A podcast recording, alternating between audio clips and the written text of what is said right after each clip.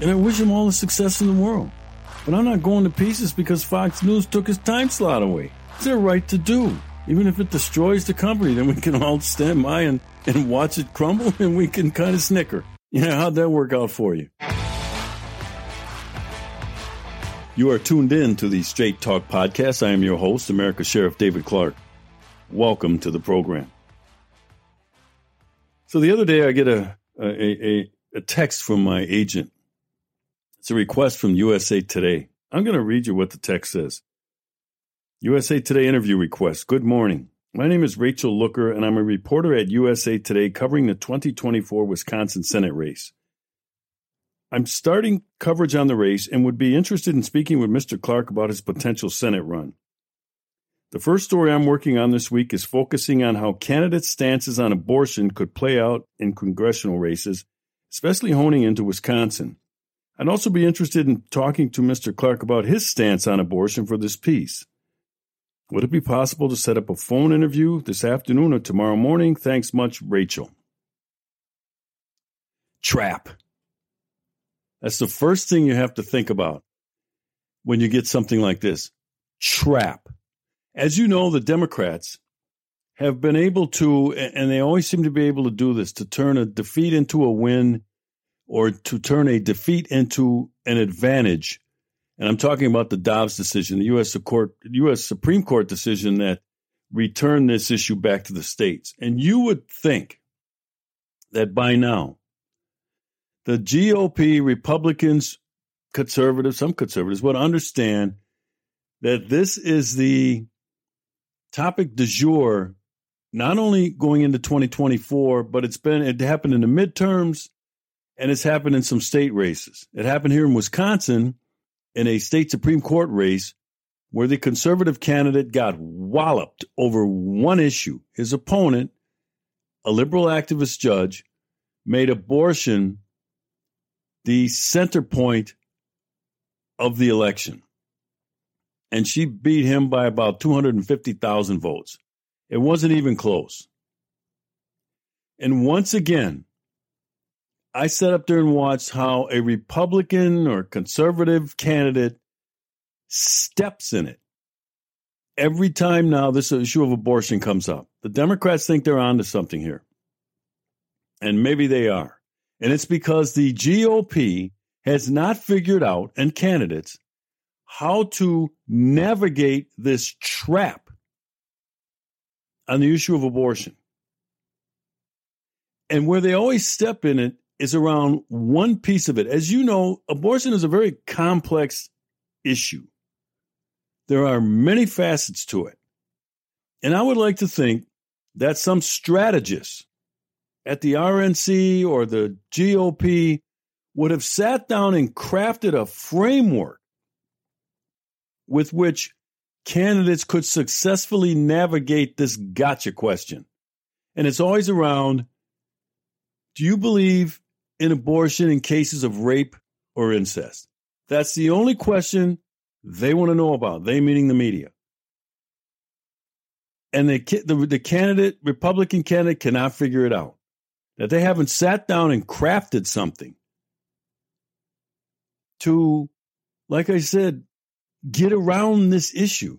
They step in it, they stumble, they stammer, they say something clumsy, and it dooms their campaign. Because they're not able to attract women voters and they're not able to attract independent voters. When they can't successfully answer do you believe because they you know they, they want to claim to be pro-life. And I'm pro life. And I've talked about this before publicly in tweets and social media on how to get around this trap on the issue of abortion in the case of, of rape or incest because the media doesn't ask any other question. They don't ask about partial birth abortion. They don't ask Democrat candidates about partial birth abortion. They don't ask them about post birth abortion, late term abortion. They only want to know about in cases of rape or incest. So I get this request from this USA Today reporter, Rachel. And so I, I told my agent, I said, I'll craft something here and, we'll get him a response. Because the first thing you can't do in this situation, you can't do an in person or by telephone interview on this. They won't they won't let you answer the question. And they'll keep jumping around, trying to confuse you, trying to further allow you to dig your own hole. So strategically, the first thing you have to think about in these kinds these situations is you have to think strategically. So I thought I'll craft a response. And then that way I get to say what I want to say based on her question. She says, Mr. Clarke, what's your position on abortion? Yeah, I can answer that. She knows darn well I'm pro life. This is a setup. So I sat down in a very short period of time. First of all, you could do some research. My gosh, you, these are people running for senator, Congress. These are people running for governor. These are people running for president of the United States, for heaven's sake, and haven't crafted a position, a policy paper on their pro life stance. So I put this together and I'm going to read you what my statement is. I'm going to read it to you. And, and I, my position is here. Here's my position. You asked for my position on abortion. Here it is. Now I know they don't like this. They'd rather get me by telephone. Of course, they're in Atlanta. I'm in Wisconsin, so it's not going to be in person. But I'm not going to do it on a Zoom. I'm not going to do it on Skype. No. Here's my position. Now, I also know that they can pick and choose, they can take you out of context, but guess what? When they do that, I have them set up. Because now I can say, yes, I said that one sentence. Here's the rest of what I said, and I can produce it. Now I'm showing them to be disingenuous. Now I'm showing them to be dishonest. Now I'm showing them as a journalist to not have any integrity. I know they will not print this whole statement in their piece, but here's what they have an obligation to do if they have any integrity. Put a hyperlink in there and say, attached is his full statement. So people, if they want to, can go to and go, oh, yeah, he said that. However, he also said it in the context of this strategic. So that's why I said they're not going to like this that I wrote this statement out, but this is all they're getting. So here's here's my answer to the question, Mr. Clarke. What's your position on abortion? Here we go. Let me be clear. I can't think of a more horrific thing for a woman to experience than to be a victim of rape or incest or for it to result in pregnancy. First thing is to express empathy display empathy. Because remember, I said this is a complex issue, it's emotional for a lot of people. So display empathy. I'm going to continue here. Most people are not aware that abortions in the case of rape and incest occurs in about one half of 1% of all abortions. Let me say that again. Most people are not aware that abortions in the case of rape and instant and incest occurs in about one half of 1% of abortion. The Democrat use of this 1% of abortions to prop up and rationalize their support for murdering babies. They use this one half of 1% to prop up and rationalize their support for murdering babies. And then I attach a link to the data. Research. I'd sit down, I do my research, I gather some data, and then I craft my position around it to support it, to support my position. So back to my statement here. If this was the majority of abortions performed, most reasonable people, including myself, wouldn't want to interfere in a victim's decision. See, victim's decision in consultation with their OBGYN to choose abortion, nor should there be a prohibition on having one performed in these instances. That's reasonable, ladies and gentlemen. You can't be an absolutist. And that's why these people get caught up, these candidates, these Republicans, on the issue of rape or incest. They try to be absolutist about it. We're talking about one half of 1% of abortions. And I said, well, if that's all there were, we wouldn't be really having this argument. Because most people, it happens one half of 1%. That's horrible. But, you know, this doesn't seem to be a big uh, deal here in terms of the other 99%, I'm saying. So I go on to say, so now let's focus on the other 99% of abortions performed and let's have a discussion on that. Let's start with an examination of the data. First is the issue of race. I turn it around and make it an issue of race, which the left loves to do with everything. Make it an issue of race. Abortion is disproportionately targeting the black community and it impacts black woman, women more than any other demographic. As an African American myself, that's a concern. In a story from liveaction.org, the Center for Disease Control reports that the black abortion rate is 3.8 times greater than the white abortion rate and two and a half times higher than the Hispanic abortion rate. Additionally, the CDC reports that black women account for 38% of all reported abortions, which is higher than any other demographic, and the black abortion rate per 1,000 women is 25%.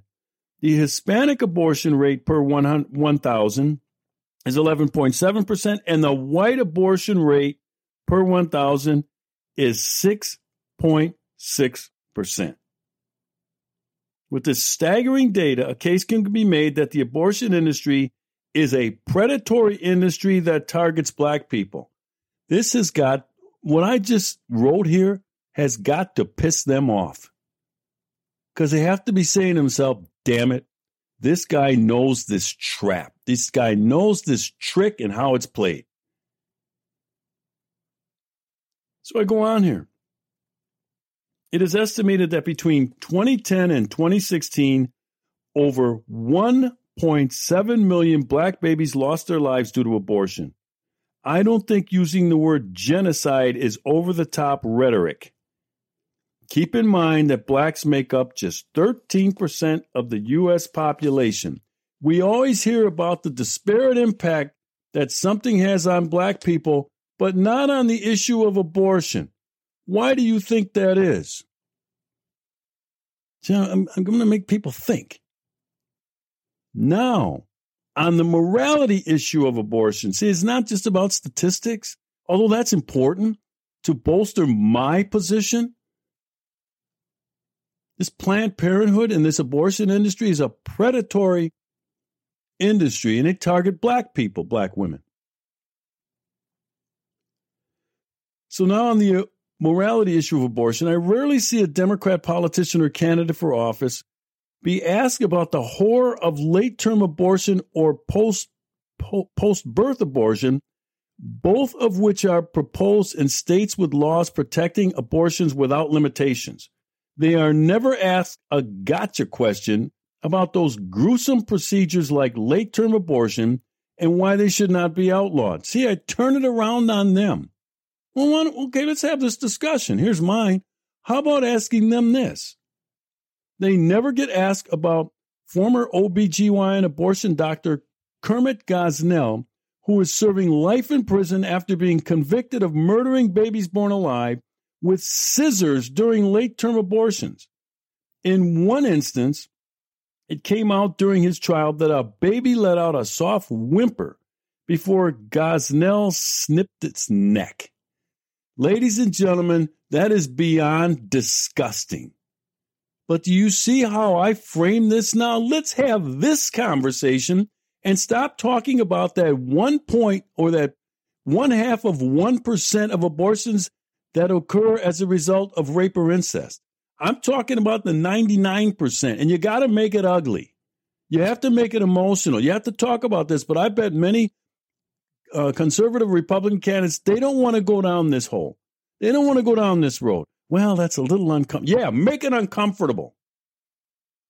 Like they make you uncomfortable talking about abortion in the, the case of rape or incest. Make it ugly. Make it emotional. Back to my, my response here. Others were still babies. Others were still moving and breathing before being murdered. This is what late term abortion is. The media never asks Democrat candidates about whether after they see this, they still support late term abortions like they do for Republican candidates about do you support no abortion in cases of rape or incest? See, they don't ask, and, and I pointed out.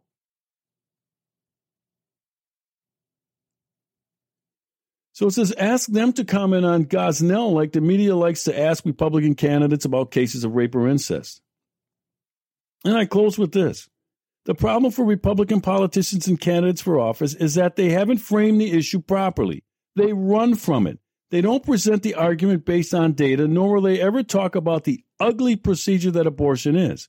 If more women had to take a position based on how I presented here, those who support abortion just might pause in their support.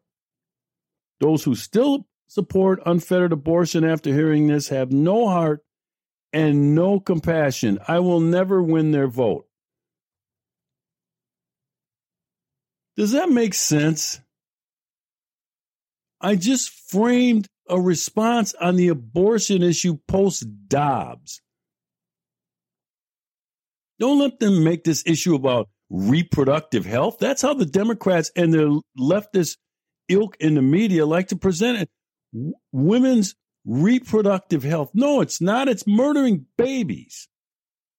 And it's murdering black babies and Hispanic babies and very few white babies.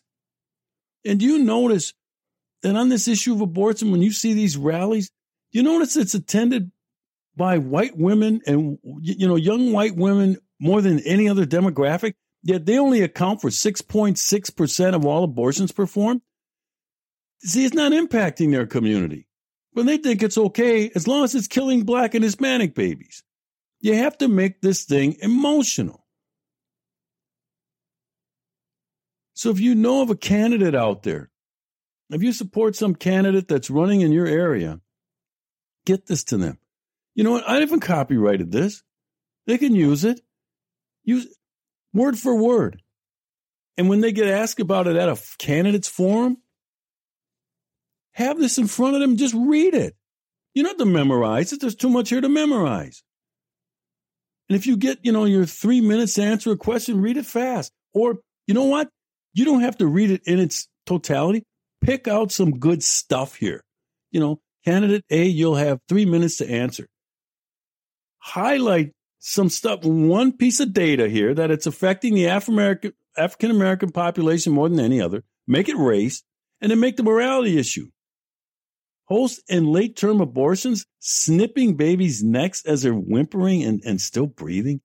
Do you really support? I want to ask my, turn to your opponent and say, I want to ask my Democrat opponent here, do you support these late term abortion procedures? Do the, do you support no abortions for rape or incest? Turn it right on them. I don't understand why these Republican candidates haven't figured out how to answer this gotcha question. I know darn well that Rachel at the USA Today is going to read this. Pardon my, my language, ladies and gentlemen. And she's going to say, shit. He understands what we're trying to do here. Because I do.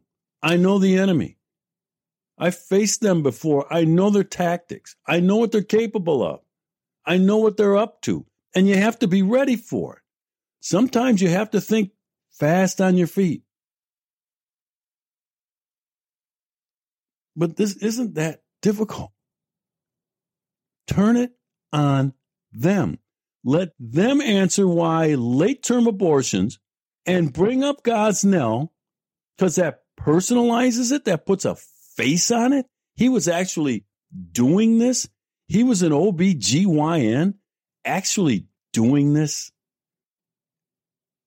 And then look at your, you know, stare right at your opponent in the forum.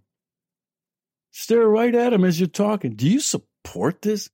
Did you hear what I just said? And watch them squirm. Mainstream media has turned into nothing more than state run propaganda. Bulldog TV was founded by Americans fighting for America to restore the fourth branch of government. Support alternative media like Bulldog TV by following them on Facebook and Truth Social.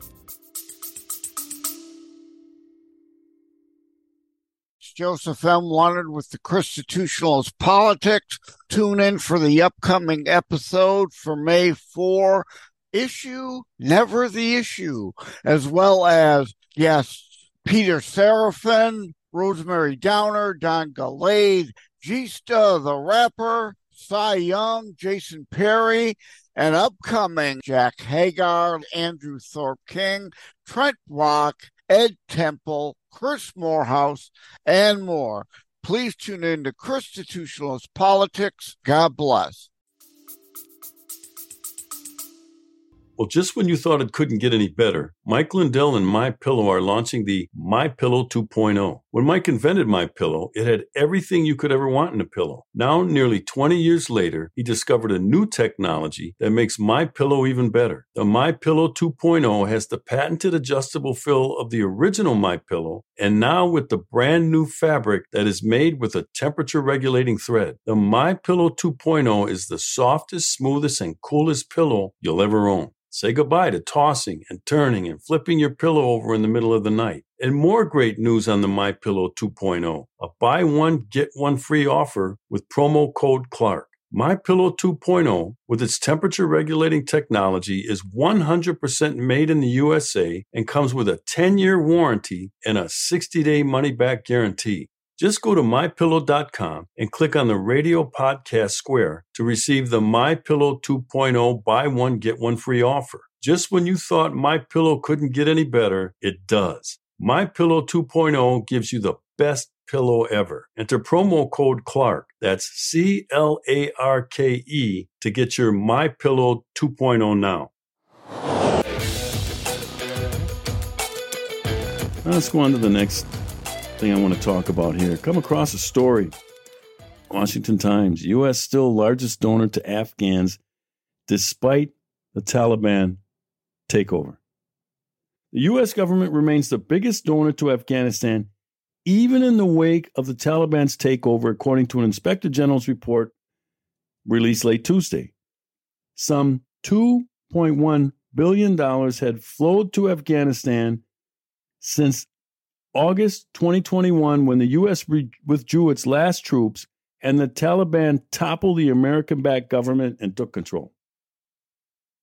And while U.S. officials say the money is supposed to be going to assist Afghans and not feed into the Taliban's treasury, the inspector general for Afghanistan reconstruction said officials can't say for sure that the Taliban isn't siphoning some of the money away from the groups the U.S. is funding do you would you be shocked to learn that the Taliban is siphoning money away from humanitarian efforts? Would you be shocked? And all of a sudden, too, it says here that the government can't say, officials can't say for sure that they're not. You know they are.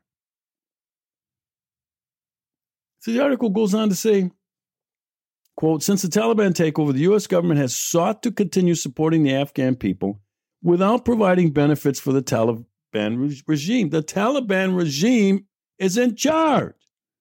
The people of Afghanistan are not in charge. So it says here, however, it is clear from our work, it's part of the quote, that the Taliban is using various methods to divert U.S. aid dollars, said Inspector General John Sopko. Oh my God, I'm shocked. So it says here U.S. assistance includes help with mining and agriculture, education, human rights, and health programs. Okay. Now I want to peel a few of the layers back on this. First of all, the U.S. spends about $38 billion a year in foreign aid to a bunch of countries. And they're all hardship countries for the most part. You know who's the biggest recipient of U.S. foreign aid for humanitarian efforts? Some of it's military for some of these regions of the world, but for most it's not. Sub Saharan Africa. Yet we have to sit up here, we meaning conservatives, and you white folks in the audience have to sit up here and get slapped around all the time talking about how America's a racist nation. Yet we contribute more in terms of humanitarian aid, foreign aid, to sub Saharan African nations than any other country in the world. But we're the racists. You're the racist. You can have other names for me. So I have to ask, and, and I have nothing against this foreign aid for these underdeveloped countries. That, that's that's the right thing to do. When you have more than somebody else to help them out, Americans have always been good about that. Charities, donating, whenever there's some humanitarian disaster somewhere, a earthquake or you know a, a typhoon or a hurricane, it's always the American people that step up in terms of recovery aid and generously. So I'm, I'm not against that, but I'll, I am against it for Afghanistan, and here's why. Afghanistan is a wasteland. That's all it is. Now, the American uh, America just spent 20 years in that part of the world propping up that government, trying to get them on their feet. And as soon as we left and Biden's withdrawal, the government that was put in place by the U.S. collapsed within days. And the Taliban took over again. 13 Marines killed in a terror attack trying to evacuate and evacuate people out of Afghanistan. And we're going to turn around and continue to give the Taliban, that's now back in charge, foreign aid.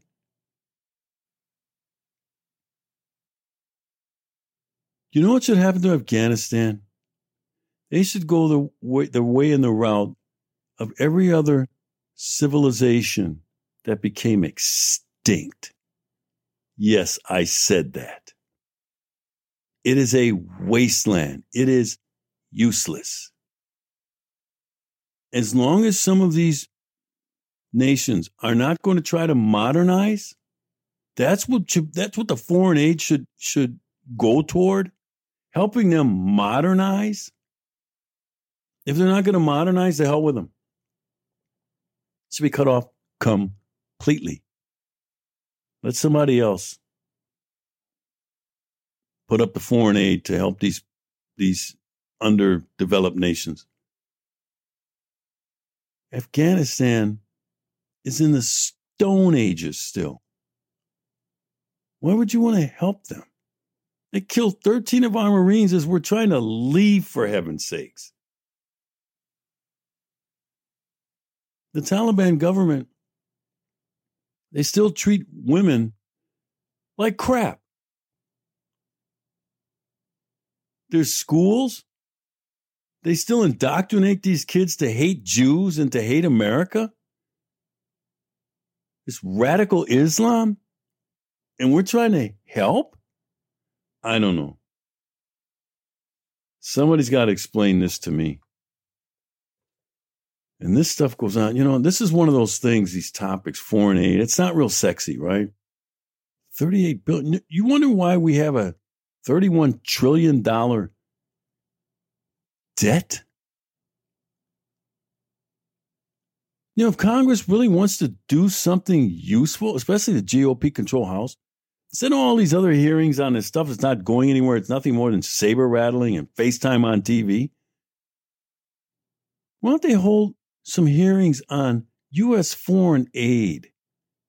where it's going because it says here, you know, the, the officials can't say for sure whether or not the Taliban is siphoning. How come they don't know? It's time to ask them, the State Department. I think they're in charge of the foreign aid program, but call those people in and ask them. Hey, Blinken, we saw this report here, Afghanistan. Why are we still giving them money? You know what our national debt is? You know that we have homeless vets in this country that could use that $2 billion that in 2021 went to Afghanistan and the money that's still rolling into Afghanistan in 2024? We have homeless vets that could use that money. We're not taking care of our homeless veterans. We're not taking care of Americans who've fallen on hard times, and we're trying to help this Stone Age country? I don't know. Maybe you can help me understand because I don't. I don't know that I want to understand this. I think we need to stop. Anyway, the border's at it again. About to explode. Title 42 is going to end. Maybe by the time you hear this podcast, and it's going to create this surge of illegal aliens and illegal immigrants into the country. The, uh, you know, something we have no plan to deal with. Mayorkas has been lying his rear end off every time he gets called up to Capitol Hill. He's asked, "Is the border secure?" Oh, yes, it's secure. How are things going? Oh, they're going great. The Biden policy is working. Now, the Biden policy is a disaster. So now the Biden administration announces that it's going to deploy 1,500 active duty troops to the southern border to help deal with an expected wave of illegal immigrants starting next week. Active duty. That's the key phrase here. Because you know, we've used the National Guard at the border to help supplement the Border Patrol. Reservists, National Guard. Active duty, to me, is a slippery slope. This needs congressional approval as far as I'm concerned. There's a constitutional issue here. Using active duty troops on U.S. soil. Yeah, for an invasion or insurrection. And I would say there's an invasion at the southern border. I would say that. And under the Constitution, the United States is supposed to protect the states against invasions. So I have no problem with it per se, but there's a process. And when we hit that slippery slope of just letting the president of the United States, I don't care who the president is, when we just let them do this, and we don't question and just hold on a second. Because this border crisis didn't just start now. This has been going on ever since Biden became president of the United States. We're over two years into his administration. But now all of a sudden it's a crisis. It's been a crisis. Biden undid all of the Trump policies that had the border under control. He undid all of them. He created this surge, caravans, coming into our country. He returned, Biden returned us to catch and release. Fortunately, a stroke of luck, and, and I say that tongue in cheek, you know, the, the coronavirus, the Chinese coronavirus hit and allowed the president under Title 42, that's the process, to deport people immediately and a remain in Mexico policy to control the spread of the virus. People were coming in, they weren't checking to see if they had the, the, the virus. Just let letting them in, no testing, but they were testing Americans. You couldn't do anything in America without being tested. Remember, they were talking about that that that, that vaccine passport. You had they, they were talking about making us carry around a passport to prove we were you know we got the the um what do they call it the virus protection but they were letting illegal aliens in without worrying about that. The Biden administration. You know, there's there's three main reasons why you have to have effective immigration policy. And there's a difference between border enforcement and immigration policy. Make sure you keep that in mind. These are two distinct, separate things. The first reason why you have to have effective border enforcement or an immigration policy, in, in this case, a border enforcement, we're a sovereign nation. We have borders, and we have to protect those borders. We're mainly talking about case the United States on our southern and our northern border, but mainly on our southern border, southwest portion of the country. The first reason is you have domestic security and national security issues. We could get attacked. Happened on 9 11. We didn't have effective border control. And the hijackers got in and they were moving throughout the United States. And it was known by the FBI, the State Department, and others that these identified people, specifically identified people, were coming in and out of the United States, flying in on commercial jets, commercial airlines freely. So the first reason you, you have domestic and national security issues.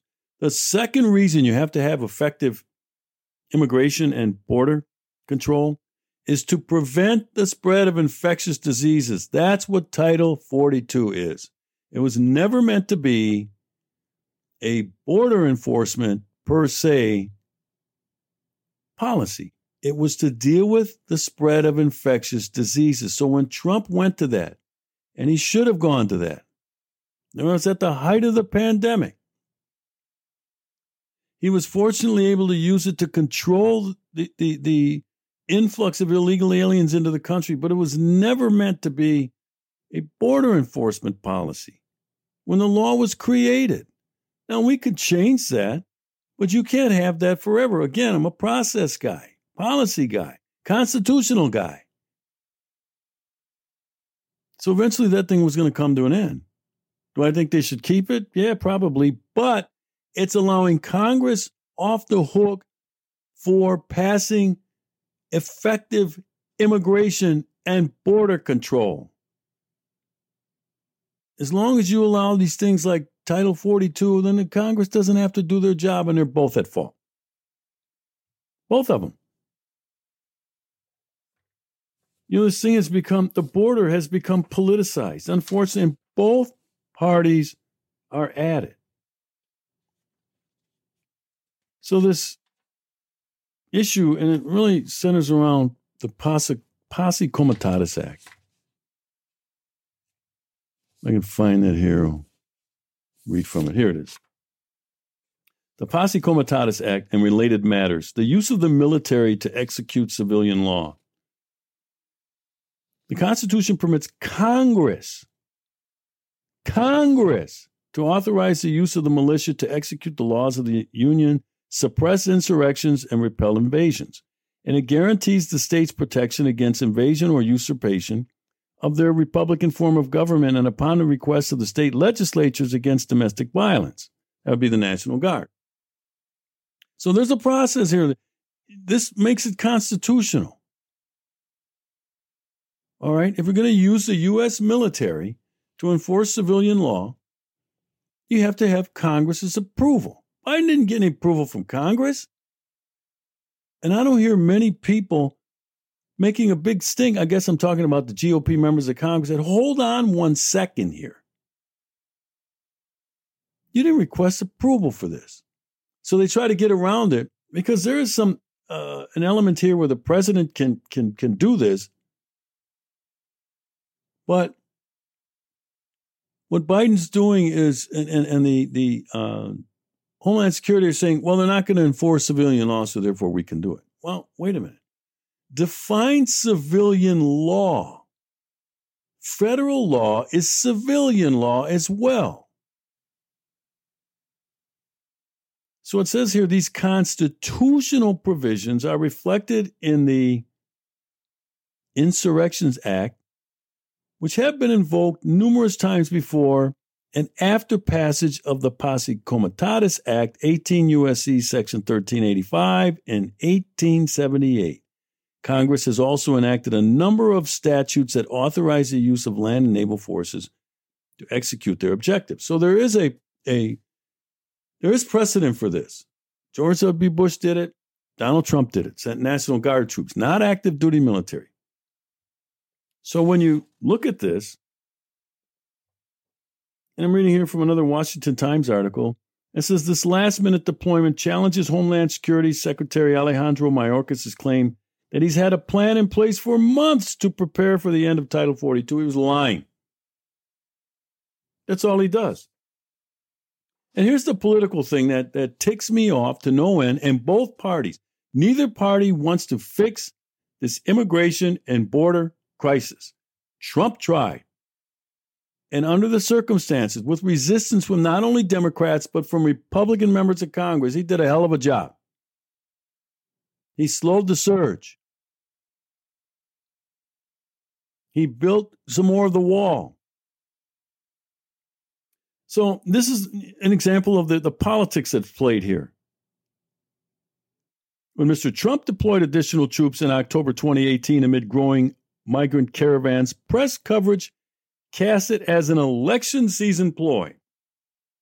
Then Senator Kamala Harris said the deployment was taking troops away from their families and called it a demonstration for the TV cameras based on a political agenda. She said, quote from Senator Kamala Harris, the Trump administration made a decision to deploy them based on a political agenda, and I believe that is inappropriate to require the limited resources of the United States military to be used in such a way, she said at the time. That's Kamala Harris, senator. But now that her president's doing it, well, this is the right thing to do. This is smart. This is, you know, we're protecting the border here and we're going to do everything we can to protect our border. She's full of crap. When Trump did it, she says, you know, like, like I said, she called it a demonstration for the TV cameras. So now that the Democrats are in charge, the Republicans, they're at it too. Okay, Th- their hands are not clean when it comes to this. Let me give an example. Chad Wolf, former Department of Homeland Security Secretary, he said Biden's deployment won't achieve as much as prior ones because the current administration's attitude toward the border is backwards. He says this largely means a faster catch and relief program. Okay, he's not wrong there.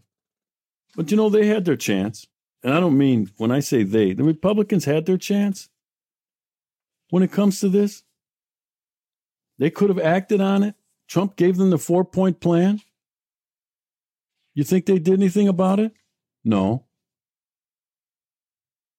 They fought Trump on it. So then here's a Republican congressman. This goes to that both parties are wrong here. They're they're using this as a for a political edge. Both parties are doing it. Neither party wants to fix the border or immigration or, or, effective come up with effective immigration policy. So Wolf says here, no, I'm sorry, this is the Inspector General. Since Taliban takeover, no, that's Taliban. Wolf says that Biden's thing won't have much of an impact. And it probably won't.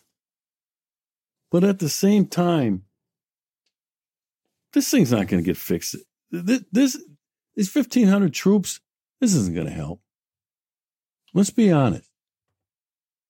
You know, again, and I say that often when I'm doing this podcast, you know, it's called Straight Talk for a reason. There's a Republican congressman who made a statement at, you know, re- regarding his 1,500 active duty troops, and he basically blasted it. And I'm thinking, wait a minute. This is Congress's purview. The Congress shall form rules on naturalization and immigration by the Constitution. The Congress. Do something then. Don't criticize what Biden's doing. Do something about it. Come up with something. But no, you know what? We can use this as a, a political hammer and we can just hammer the Biden administration. And when the Republicans had their chance, they did the same thing.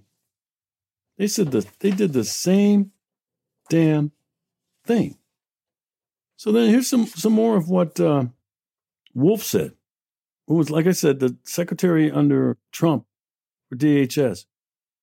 Quote, I think this is all for public relations reasons, Mr. Wolf told the New York the Washington Times. They want to show and demonstrate to the American people and others that they're doing something. They just put on different hats when they change administrations. So Wolf also said all of these things are just going to further incentivize the crisis. The guardsman, while it sounds good, does nothing to solve the problem. He's right there. Well, the Republicans had their chance. With Speaker Paul Ryan and Mitch McConnell in control of the Congress, and Trump presented a framework with his four point plan. They had their chance to do something about it, and they did nothing. Trump did everything. In spite of opposition from the GOP controlled Congress. Here's that thing I was looking for before. It says here, and this is from Senator Roger, Roger Wicker of Mississippi, the top Republican on the Senate Armed Services Committee. He says President Biden could have avoided this entire situation by taking seriously the crisis at our border. What did what was Wicker's position when Trump was trying to do that? This Republican. What was his position then? They were fighting Trump. They overrode, they tried to, his declaring a national crisis at our southern border so that he and he had to do that so he could divert funds from other areas of the Defense Department because Paul Ryan, the Republicans, and Mitch McConnell and the Republicans in the Senate would not give Trump funding to complete the border wall. Maybe if we had the border wall completed, we wouldn't have to do it this way. The politics of our southern border. Thanks for tuning in.